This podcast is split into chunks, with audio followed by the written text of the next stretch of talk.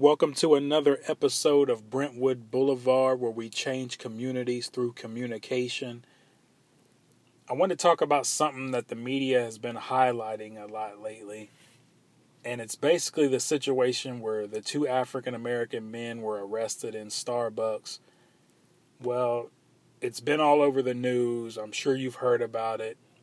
But I wanted to talk today about the announcement that the CEO, Kevin Johnson, of Starbucks announced today. Today, April 17th, 2018, the CEO of Starbucks announced that on May 29th, Starbucks will close all of their stores during the afternoon to conduct racial bias training.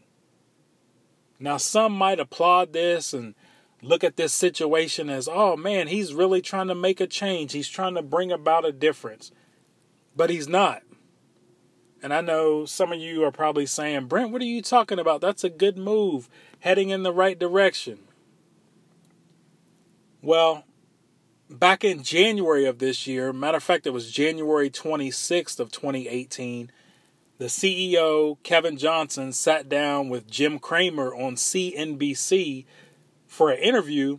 And during this interview, he discussed how Starbucks peak hours is during the morning hours and how, as a company, they kind of struggle during the afternoon hours to get customers into the stores. Now, he just said this back in January of this year. So, when you look at how on May 29th they're going to close their stores for the afternoon, that's really benefiting Starbucks because it's going to actually help them save on their operating costs. So that's just something I wanted to shed some light on today. So don't just look at the situation as, oh man, the CEO is doing something for his company to better America. No, he's not. Really, it's to benefit Starbucks. One love.